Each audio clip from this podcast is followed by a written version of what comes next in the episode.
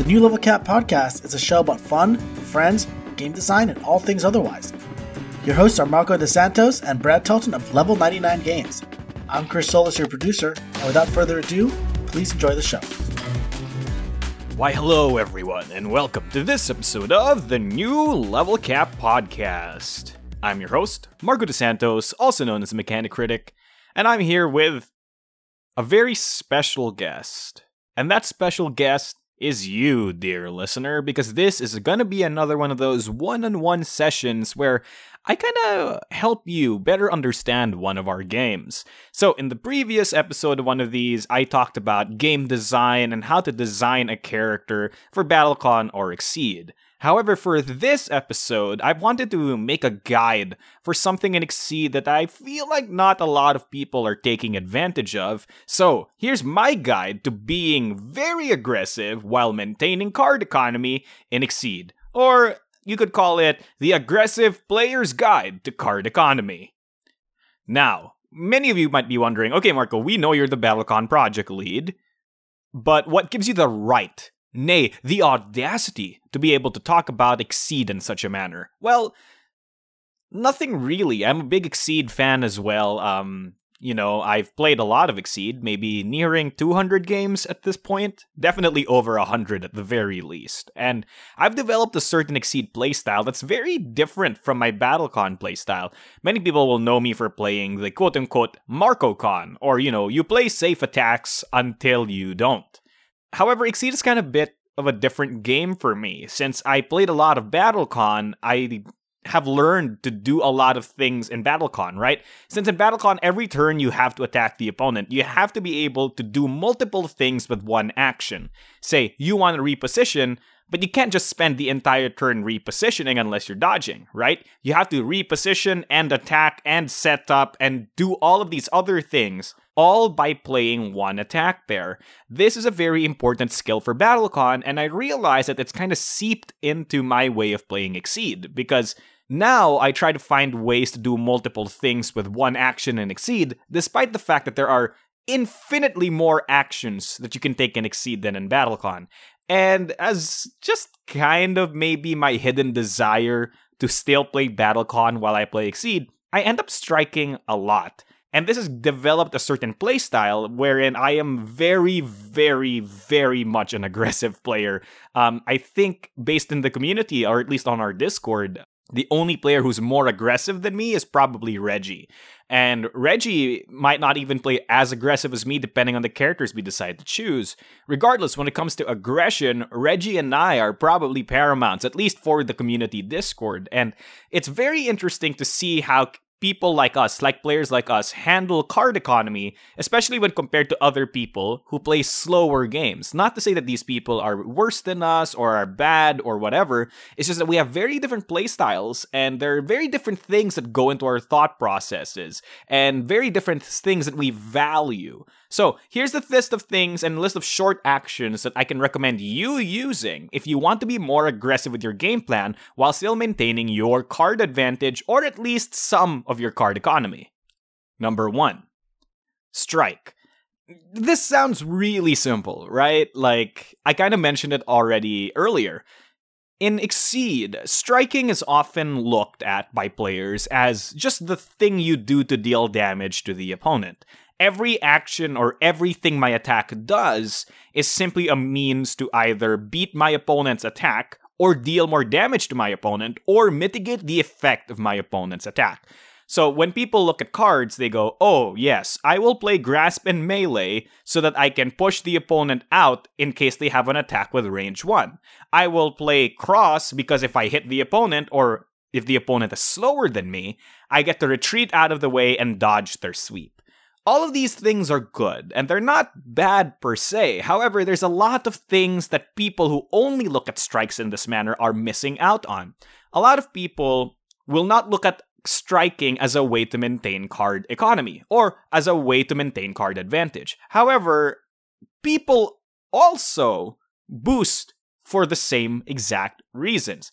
For example, let's look at a boost like Run. Run is the boost on cross, and it allows you to advance up to three spaces. For most characters that want to even boost this attack, they would, for all intents and purposes, advance that entire three spaces so that they get to range 1. Now, that's very good, because in Exceed, if you wanted to advance three spaces, you would usually have to take the move action and spend 3 force in order to get to that melee range you so desire. Or, for any of you Battle Guides fans out there, the range you so desperately need. And that's good, right? Because instead of spending 3 cards to do the effect, you spend 1 card, which is the boost run, to perform the same effect. Now, let's look at this another way. Dive is an attack that has before advance 3 on it. So if you strike with dive, you will advance 3.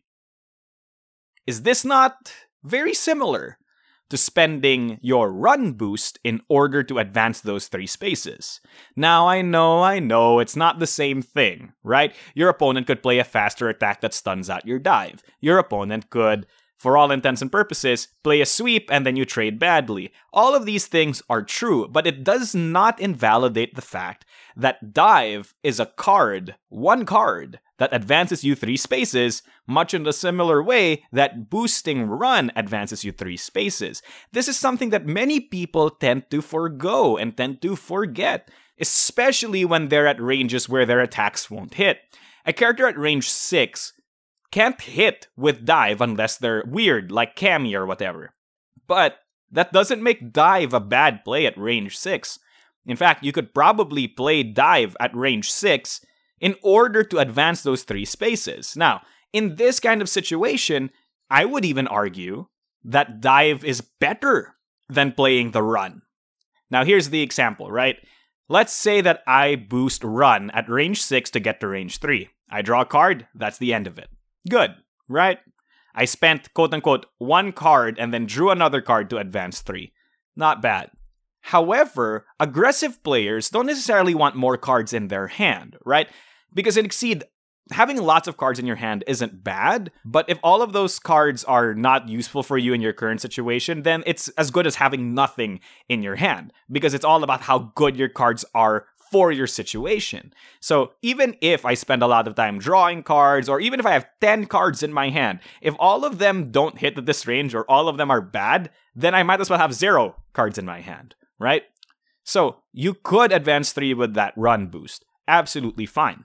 However, if you strike with a dive, your opponent could defend with one of their hand cards. And this is really powerful because it's similar to that boost, right? Because you're able to get in and close that gap. But instead of drawing a card for the end of your turn, you don't because you struck. Your opponent technically, quote unquote, discards a card. That's very powerful. And people tend to underestimate this a lot. And people tend to go like, oh, but they'll hit me and I'll take damage. Yes, but here's a very important thing to understand. When you're playing very aggressively, there's a reason why you would want to play dive at that range. You want to get in close because you know that your cards are going to be better than your opponents on average at that range. So it's okay to give up like five to six life now in order to get in close, because most likely what's gonna happen is your opponent's gonna eat nine to ten damage as a result of you just beating out all of their attacks for the next few strikes. This is very important to remember. This is the bread and butter for the aggressive character. You can perform a lot of effects that don't necessarily result in you dealing damage during the strike that still help you in the long run. Whether it's because you are able to reposition by playing assaults and dives outside of their effective ranges, or even if it's just playing a focus at a long range just to draw a card and have some armor. All of these things are good ways to maintain card economy while forcing your opponent to either answer with an attack from their hand or wild swing, which might result in them catastrophically losing a powerful ultra or playing one of their most powerful cards at a range that doesn't work. All of these are very good things. Plus, if you actually end up hitting the opponent, you get gauge. Which brings us to point number two change cards. Changing cards is really good. People do not use it often enough. And I kind of understand why. Aggressive players tend to strike a lot because they're aggressive. That makes sense. And you end up having a lot of gauge. So sometimes you end up having four, five gauge, but an empty hand because you've been striking basically every turn that you get. And here's where the big mistake that I think most people do happens. They go strike, strike, strike, strike, strike they see that they have only one to two cards left in their hand and their opponent has six. They're terrified. And they go, All right, I prepare. This is a mistake. Now, I understand why people would do this, right? I don't have cards in my hand. I don't feel confident striking into my opponent's hand anymore because they have more options than me. They can probably do EXs. All of these things are true. So I'll prepare. But here's the big problem with preparing Preparing is just drawing one card. And drawing one card is not bad, right? Okay, let me dissuade any of the commenters right now. When you prepare, yes, you technically draw two cards because you draw one for the prepare action and draw one for the end of your turn. But you, if you could have taken any other action, you still draw that one card for the end of your turn. So, in all, for all intents and purposes, preparing is just one extra card. Going from one card in hand to three cards in hand is good, but if you're facing down an opponent with six cards, it doesn't mean anything, right? Like you're you're still in a losing position and you've given your opponent the turn, right? By preparing, you have not only progressed your game plan to a minuscule degree, to a degree that doesn't actually matter, your opponent now can strike into you with their entire hand of six cards that you were scared of because of their EXs and whatever. And if you think EXs are strong on defense, holy heck, they are also powerful on offense. EX sweeps start beating spikes, EX sweeps start beating other sweeps, right?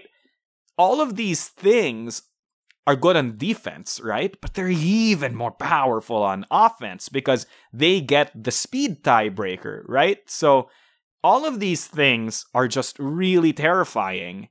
And by preparing when you have a low hand and a ton of gauge, all you've done is give your opponent a chance to ruin your life. So, change cards. Spend that gauge and just draw more cards in one turn. This way, say if you have that 4 gauge and only that one card in your hand, if you spend all of that gauge to draw cards, you will have 7 cards in your hand to your opponent's 6 bringing you around the even. And that's really, really good because assuming that you've hit all of those attacks legitimately and you didn't cheat them into your gauge, you've hit your opponent four times, which on average amounts to 16 to 20 damage, and now you still have seven cards, all of which could probably kill them in three strikes. That's very, very powerful, right? Now, I understand why people wouldn't want to do this. There's two big reasons, and probably two very legitimate reasons as to why they wouldn't want to do these things. Number one, exceeds exist, not the game, but the exceed action so that you can flip your character to its exceed side. And number two, ultras exist. All of these are very valid points. Depending on the character, Indeed, I might not want to change cards depending on the character that I have. For example, if I'm playing Ryu and I'm down to one card, but I have three gauge or four gauge in my meter, I probably wouldn't want to change cards as Ryu because I want to be able to keep the threat of Metsu Shoryuken alive. Or if I'm Ken, for example, I have four gauge. I want to be able to play Shin Ryuken, and besides, I'm Ken. So my unique ability lets me prepare and close a space anyway, so my card economy is not really that bad. Yes, this is a very character dependent thing, but here's a few points that I want to reiterate. Number one, in terms of using your ultras, it really depends on the quality of your ultras, and it really depends on whether or not you have your ultras in your hand. Because here's the big deal Ultras are very powerful, but they're also very predictable, and they also usually have very precise ranges in which they are very strong. And if you don't have a big hand of threats, and the Ultra's your only threat, people can just play block slash focus, and then your Ultra does nothing. You hit the opponent, have spent 4 gauge, and now your hand is empty, and you're doing nothing of big note. You know what I mean? It's it's very good to be able to shoot your ultra off, but an ultra is only as good as the cards that are supporting it. Only as good as your ability to threaten post ultra, unless that ultra literally kills the opponent. Number two, exceed modes. Exceed modes are very, very strong. Don't get me wrong. A lot of exceed modes basically define a character in all of their entirety, talking about you, Zolt. However, exceed modes are a long term thing, right? As an aggressive player, and if we're talking about this scenario where you've hit four attacks, you have hit four attacks and dealt ballpark 16 to 20 damage to your opponent. Your opponent is at 10, maybe 14 life if you exceed right now, you're going to pass the turn to the opponent. Then it goes back to you. And at that point in time, does your exceed win you the game? Or would you have been better off, say, changing cards for four, drawing back up to five, six cards, and then having enough threats to be able to strike your opponent twice and just kill them? It's very important to understand that Exceeding is very powerful, yes, but it's not always the correct move. Not every character will want to exceed immediately when they have the gauge. And it's very, very true that if your opponent is at certain life thresholds, say like 10 or 11, you might not even want to exceed to begin with because the amount of advantage that you gain from your exceed mode is usually best when you have a lot of game left. But if you've been very aggressive at the start and you've hit all of your attacks, then the game's almost over. So why spend the gauge on that as opposed to, say, changing cards or maybe even playing an Ultra that could kill the opponent? All of these things are very important to consider. And please, please, please consider changing cards. Do not be afraid to spend your gauge on changing cards because it's just a free hand refill, right? Because you got the full value of those cards. You were able to hit the opponent, deal damage to them, and based on point number one, you were able to either close the gap, create the gap, reposition for the next turn, etc., etc., etc. All of these things happened, and you still have the card in your gauge, which then converts into more card economy by just changing cards. So, if you're an aggressive player, I highly recommend changing cards after your big salvo of initial attacks in order to refuel and keep the pressure on. Now, I would like to move on to steps 3 to 5 after the break because they're all kind of related. So, Marco, take us to the break. The Exceed Shovel Knight bundle is still available for pre order. Get all of the characters and a special playmat by ordering the bundle now. And don't forget that very, very nice and shiny discount. We've also just announced Fight from a robot named Fight and the Beheaded from Dead Cells as bonus fighters for this season, so you might want to include them in your pre order as well. So, pre order now if you're digging these deals. And I'm back. It's kind of weird to kind of throw the break to myself, but regardless, I'm back. Hopefully, you're all enjoying my new guide slash talk show thing uh, for the aggro player connoisseur. well, regardless, if you're liking this episode, please consider sharing it with a friend. Consider giving us a comment, or if you're watching this on YouTube, give us a like, subscribe to the channel, or just share it with a friend. And again, if you hate it, share it with an enemy. However, the enemy right now is the opponent in Exceed, and we have to find some ways to get more card economy, especially against those slow players. So, aggro players, my friends, what can we do? Well, let's move on to number three. Let's start talking about wild swings. And this is gonna be really weird because points three, four, and five are all about wild swings. And I'm going to dedicate the second half of the video entirely to wild swings because people are not using it enough. There's already a guide on BGG called You're Not Wild Swinging Enough, and it's absolutely true. And I want to just echo that guide because oh my gosh, do people not wild swing enough? I am not sure whether this is because it's a holdout from card games or other games, but people tend to be very averse to wild swinging. And I I understand, right? Wild swinging, for people who don't know, is the ability to strike with the top card of your deck instead of with a card in your hand. This essentially means that you're quote unquote button mashing and you're just playing a random card from your deck. However, that random card play is very, very powerful for a multitude of reasons, which I'll get into not right now. Wild Swing on defense. Now, this is a very simple concept to understand, but I'll tr- I'll try to spell it out for everyone. Okay, not to be condescending or whatever, but I this is a guide, so I, I want to explain why it's so good to wild swing on defense. A lot of characters or a lot of players tend to want to defend with very above curve cards, right? This is why attacks like Cross, this is why attacks like um, Ryu's Shoryuken, for example, are quite powerful in the public eye. Uh, speaking of eyes, eyes such as the Evil Eye from uh, Zolt and Tornalus are all very above curved cards at their ranges, which means that they're really good to defend with. Because if your opponent, say, attempts to cross against you at range 2, you can defend with Ryu's Shoryuken, which is speed 7, and then stun them out of their cross. This is a very powerful interaction because your opponent initiates a strike, loses the strike, and then now it's your turn and you can strike into them at a range they supposedly don't want to be at because they tried crossing out. This is a very, very, very powerful thing. And I understand why people wouldn't want to just randomly leave their defense up to fate, right? I would much rather play a sweep or a focus if I'm trying to be safe. But here's the big deal Sometimes you just don't have those cards in your hand.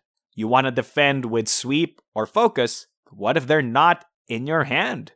Sometimes they're in your deck. And this is a concept that's been very popular around the community where we say if the answer's not in your hand, it's in your deck, wild swing. And this is not a bad adage to live by. If you're to think about wild swinging, it essentially allows you to draw a card as you strike. And this is a very powerful thing because drawing a card is card economy, right? But it's also about maintaining your current hand. A lot of cards and characters kits are very powerful on offense or when they're initiating, but very weak on defense or when they're being initiated on. So, in essence, there's a natural disadvantage to being the defender. A lot of your attacks, unless they're very defensive or guardy, means that a lot of your attacks are just invalid by nature of your opponent's stats. If they just have more stats than you, you you you fizzle, right? Why would you say the opponent plays and strikes, and you go, hmm, none of the cards in my hand are very good at defense. Say your hand is filled with dives and assaults, and you go, huh, I'll play the assault. Why would you willingly choose to discard a card? Because that's what you're doing. Why are you willingly choosing to discard a card at this range, at this time, just to lose the strike anyway. People feel good about knowing what their attack's gonna be. So they're like, okay, so even if this might lose me the attack, at least I know that it can beat something. But the same thing applies to literally any random attack in your deck. They can all beat something, right? But the thing about wild swinging is it doesn't cost you a card in your hand, and it can sometimes win anyway. And that's the beauty of the wild swing on defense. Your opponent dedicated a card in their hand to perform this attack. You dedicate a nothing from your hand and just wild swing in response. More often than not, unless the cards in your hand are so good at defense that you're confident in them, more often than not, the quality of the card you wild swing is going to be as good, if not better, than anything you could have defended with in your hand. And this is very, very important for the aggro player because not only do you often have little to no hand because you're currently striking every turn and not prepping or drawing cards, but also for aggressive characters have lots of cards in their hand, why would they willingly spend cards in their hand that they could be using for their offense to either fuel force for effects, or perform EX attacks, or chain advantage, or just strike into their opponent continuously with winning attacks. Why would they willingly choose to get rid of those good cards when they could just sack a card from the top of their deck? A very important thing to understand is that losing a strike is often just losing life, right? And that's true for the aggro player as well. Losing a strike is just losing life. And if you're playing ag- aggressive and you have an aggressive character and you've been playing aggressive correctly, oftentimes you're going to win more strikes than your opponent on average so long as you're initiating. And this usually means that you have a life lead on your opponent. Life is a resource, And a lot of card games say this, you know, life is a resource, spend it, blah, blah, blah. In Exceed, that's true as well. And wild swinging on defense is a way to convert your life into a resource. So these all contribute to the fact that you might want to consider wild swinging on defense. And it might not seem like a lot right now, right? It might, yeah, it's just one card. You don't go down one card. But people literally spend an entire turn preparing. And you know what preparing is? One card. So if you think preparing is a good action to take and spend your entire turn doing, if you wild swing on defense, that's you using your opponent's turn to essentially save a card. That's amazing, and do not underestimate it. All right, so let's move on to point number four, and this won't be as long as point number three, because I've kind of explained a lot of what makes point number three good, and they all kind of apply to point number four. Wild swing on offense, too. Now this is a bit more of a nuanced thing, and this isn't this isn't as ubiquitous as wild swinging on defense. Because again, if you're on offense and you're the aggressive player, you have uh, incentive to strike with the cards in your hand that you know are good on offense. But there are reasons to wild swing on offense. Biggest one is that you have no cards in your hand. Now, people are going, wait, did you just tell us to change cards in point number two? Yes. But point number four is saying that change cards isn't your only option. This is where card counting becomes very useful, and as an aggressive player, I highly recommend you learn how to card count. Um, because more so than any other playstyle or any other character in the game, what cards are in your deck and what cards are in your hand matter significantly more for you than for your opponent. Why? It's the simple case of how many cards you get to see. As an aggressive player, you're hardly taking the prepare action you usually have a character that doesn't have cards that say draw five cards on them, right?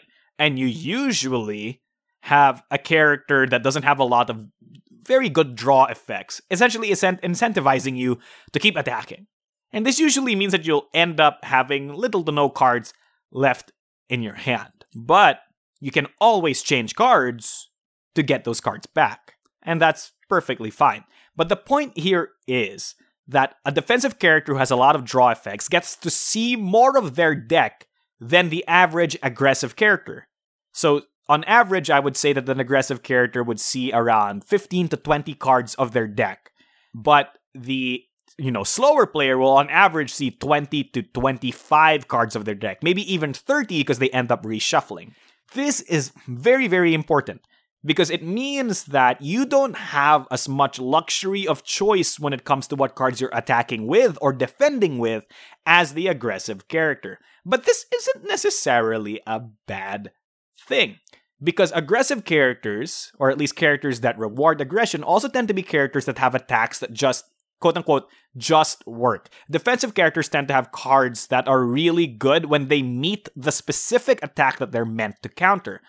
But aggressive characters just have, you know, attacks that are better assaults or better sweeps, or this attack just kind of works so long as you're at range 1 when you hit it, right? And this means that aggressive characters are very, very good at wild swinging on offense and on defense. And on offense, if you have an empty hand, it's okay to change cards. It's actually very good. However, sometimes that turn you take off to change cards gives the opponent the chance to retaliate with their own powerful attack or reposition themselves to no longer be in your threat zone. The biggest example of this would be you cornering the opponent, and a, a cornered opponent is very, very weak. However, if you change cards, you pass the turn to the opponent, they play the run boost, and now they're not in the corner anymore. And then all of your attacks that were hitting at range 1, range 2, are no longer hitting them anymore because they're at range 3 because they ran and advanced 3 spaces past you. You can see where this has gone terribly wrong.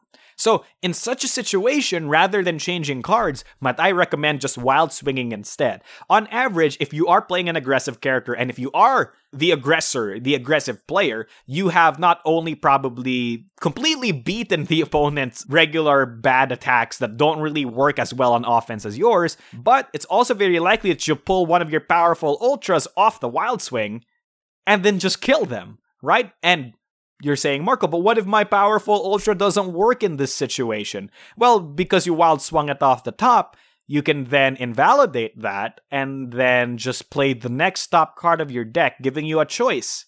It's very, very good to do this. Not giving your opponents time is the aggro aggressive hallmark. So Wild Swing, it's literally a free card. And on average, you're probably gonna win or at least trade with the opponent. And if the opponent's at 5 life, a trade is death for them. So Consider that next time you are aggressing on your opponent. Point number five this is to be the simplest one, but also something that I feel like people don't really do that often. I call it the poor man's tech. So, the big thing about defensive characters is that they're usually really good at boosting. They tend to want to play boosts, uh, that either increase their speed or increase their defenses so that when the aggressive character tries to attack into them, the aggressive character has to either think twice or do a different strategy. The simplest example of this is if any defensive character boosts sweep, all of their attacks go from easy to beat to kind of probably impossible to beat for the average aggressive character. Because now their uh, crosses are going at 8 priority, and unless you EX grasp them, which is very unlikely, you're not going to be able to stop them from crossing on defense. But here's the big, big thing a lot of people see the opponent play the the light to increase their speed by two. Then it becomes the aggressive player's turn. And then they go, huh, I can't stop that cross from happening. In fact, none of my aggressive attacks kind of work in this situation because my opponent's going to be faster than most of them. I am scared. I don't know what to do. I prep because I need more cards. Wrong. And I'm not going to sugarcoat it, that's wrong. In almost all situations, doing that is wrong. And here's why. If somebody boosts light and then passes the turn to you, if they are a good player, you have lost that strike already. You are not winning it. No matter how many cards you draw, again, point number one, it doesn't matter if you have so many cards in your hand if none of them help you win the strike. And there's almost nothing that can beat an 8 speed cross, right? Unless you exactly draw EX Grasp, which doesn't even help you because you've spent your turn preparing and therefore it's your opponent's turn. So if they cross now, they have Initiator's advantage. They break the speed tie with your EX Grasp and you still lose. It's crazy, I know, but that's that's oftentimes the case. And this is why tech, the boost on dive, is very powerful because it basically allows you to say no. I don't want to deal with your boost anymore. It's very powerful and I don't want to deal with it. And again, that's very good. But you don't always have tech in your hand. So what do you do? Well, most people, what they do is they draw cards, pass the turn to the opponent and then they lose the game. Because not only does the opponent either strike with their cross immediately, the opponent could just lay down a second boost that will make your day even worse, right? So what if they boost light? Okay, I'll prep. Your turn. I boost fierce, and then you you sweat. You you break into a cold sweat because you realized, oh no, their attack now has plus two power and plus two speed, and I have done nothing to be able to defend against that because I just drew cards. you want attack but you don't have tech, what do you do? You poor man's tech. Poor man's teching is a community term for simply striking. That's it. You just you just strike. Now, there's multiple ways to poor man's tech, right? So there's the there's the natural progression of if your opponent plays a boost like light to increase their speed, rather than playing your own light to counteract the speed, you most likely will be better off just playing your sweep as an actual attack, forcing them to play their whatever, right? With their cross or whatever. This is a kind of poor man's tech that's very powerful, especially if you know that you can confirm your hit. Because your opponent's boost technically becomes useless because you played an attack that doesn't care about what their boost does. So that's good. And they wasted a card in their hand to defend. Or they wild swung or whatever. Regardless, you kind of win that thing. Now, here's the other side of poor man's teching. Uh, sometimes you don't have a card that's good to defend with, or a card that's good to initiate into that boost. Say they have plus 2 power and all of your cards are slow cards with only guard 4. Or say they have plus 2 speed and all of your cards are assaults and dives. None of them are gonna win. So Wild Swing. But I want to explain one big thing. Is that people will go, but Marco, that's just accepting that you're gonna lose that strike. And I'm here to tell you that that's exactly what it is. Because as I've said earlier in this point, if the opponent is a good player and they're playing a good defensive character and they've decided to do that boost, you've already lost the strike. You just don't see it yet because it's not as obvious as Ken playing something like EX Shin Ryuken at range 1 and then hitting you for 15. But you have already lost that strike because the defensive character has now exerted enough defensive pressure against you that you're so scared to strike into them. And you know what the defensive character wants more than anything? Time. And that's what you've just given them by not striking into them. Time is what they wanted. Time is what they need to draw all their cards and get the correct setups and get their positioning and get everything they want. Time. And that's what you're giving them by not striking into them. So you're thinking, ah, oh, but I'll lose this strike. But you were losing it anyway. In fact, if you just wild swing and poor man tech the boost immediately, what's the worst thing that can happen? You eat a spike, you eat a you eat a sweep or whatever, and you take six points of damage. That is a trade I will take almost all the time over passing the turn to my opponent than them just boosting or repositioning or drawing more cards. All of these things are way worth just eating that 6 damage. And remember, like I explained in points number 3 and 4, you don't always lose. Sometimes you'll pull a card that just magically wins you the attack anyway. So what if your opponent played a light and then decided to defend with their spike to beat almost all of your defensive options? If you just wild swing and assault, you win that attack. Your opponent has invested so much into something, you invest literally nothing and you won the attack. That's a big swing in your favor. And something that will never happen if you just draw cards and pass your turn to the opponent. So, poor man's tech Wild Swing, it's good. And as much as I would love to keep talking about aggressive strategies, it's your turn to talk to me. Do you agree with what I say in this guide? Do you have other aggressive economy strategies that I didn't cover? Well, please tell me in the comment section down below. If you have some constructive criticism, I'm willing to hear them as well. And of course, if you're confused by any of my points, I will answer any questions you might have because helping you helps me. Now, if you like this video and you enjoyed this content, please consider giving us a like or a subscription if you're watching this on YouTube, and make sure to always give us some comments because that helps us with the metrics and it makes it so that more people get to see this content. Now, if you're listening to this on a podcasting app, I highly recommend giving us a review wherever you're listening to us to, whether it's Spotify or iTunes. And of course, if you love this video or this podcast, share it with a friend. And if you hate it, but somehow are still listening to it, share it with your closest enemy. As usual, it's been me, your host, Marco DeSantos, also known as Mechanic Critic, and with me has been you, my wonderful listener. Thank you for listening to this episode of the New Level Cap podcast. Don't forget to change cards, and thank you, World of Exceed. Thank you, and good night. The New Level Cap podcast is produced by Level 99 Games. Join us next Wednesday for more design talk and shenanigans. Thank you for listening.